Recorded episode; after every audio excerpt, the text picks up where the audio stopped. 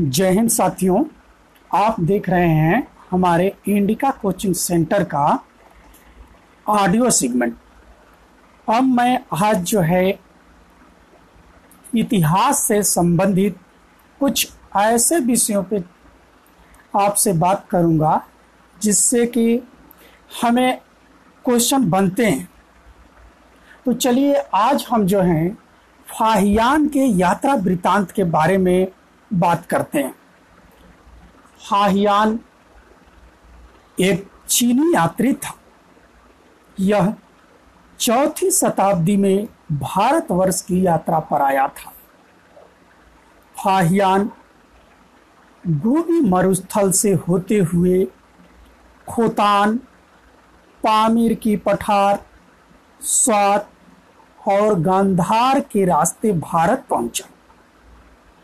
पेशावर के रास्ते उसने भारत में प्रवेश किया तथा उत्तरी पश्चिमी मार्ग द्वारा पंजाब में आया। उसके बाद वह मथुरा, कन्नौज, श्रावस्ती, कपिलवस्तु, कुशीनगर, वैशाली, पाटलिपुत्र, काशी जैसे नगरों की यात्रा पर गया। भारत यात्रा के पश्चात वह ताम्रलिप्ति जिसे तामलुक के नाम से भी जाना जाता था, अर्थात बंगाल होते हुए श्रीलंका गया। तत्पश्चात वहाँ से जावा, सुमात्रा के मार्ग द्वारा वापस चीन पहुँचा। तो देखिए, एक बार यहाँ से यह प्रश्न बना कि वह कौन सा चीनी यात्री था जिसने स्थल मार्ग से भारत में प्रवेश किया, लेकिन जल मार्ग से वह अपने स्वदेश लौटा। तो यही आपका फाहियान है।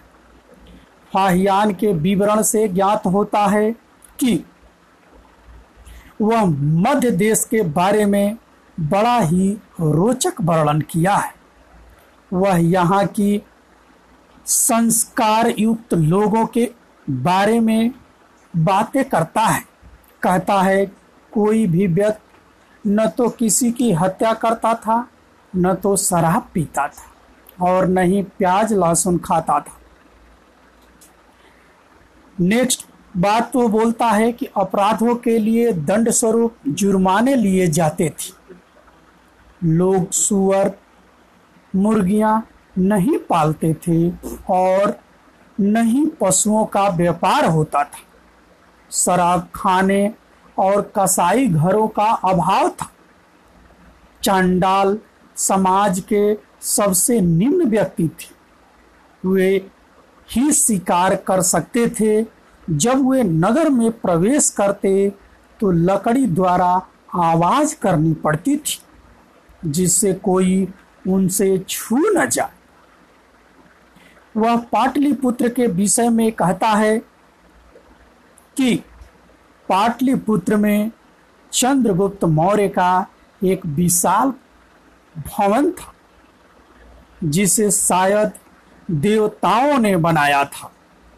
उसके अनुसार पाटलिपुत्र में एक बहुत बड़ा चिकित्सालय था। दंड विधान विनम्र थे मृत्यु दंड नहीं दिया जाता था, बल्कि उसकी जगह अंग विच्छेदन प्रचलित था। कौड़ियों का प्रयोग मुद्रा के रूप में किया जाता था। तो यह रही फाहियान से संबंधित कुछ अनछुई कहानियाँ। इसमें उसकी जो पुस्तक है फोकियो विली उस फोकियो विली के माध्यम से इन सारी चीज़ों का वह वर्णन करता है। ब्राह्मणों के बारे में जो उसने विशेष बातें कही, वह भी महत्वपूर्ण है कि ब्राह्मण लहसुन प्याज नहीं खाते थे, हत्या नहीं करते थे, शराब नहीं पीते थे, ये सारी बातें जो है यहाँ के ब्राह्मणों के लिए फाहियान कहा है। फाहियान चंद्रगुप्त द्वितीय के समय भारत की यात्रा पर आया था। तो हमने आपको इस एपिसोड में फाहियान से संबंधित सारी बातें बताई। अगले एपिसोड में हम हुएन सांग के बारे में ही बातें करेंगे। तब तक के लिए धन्यवाद, नमस्कार।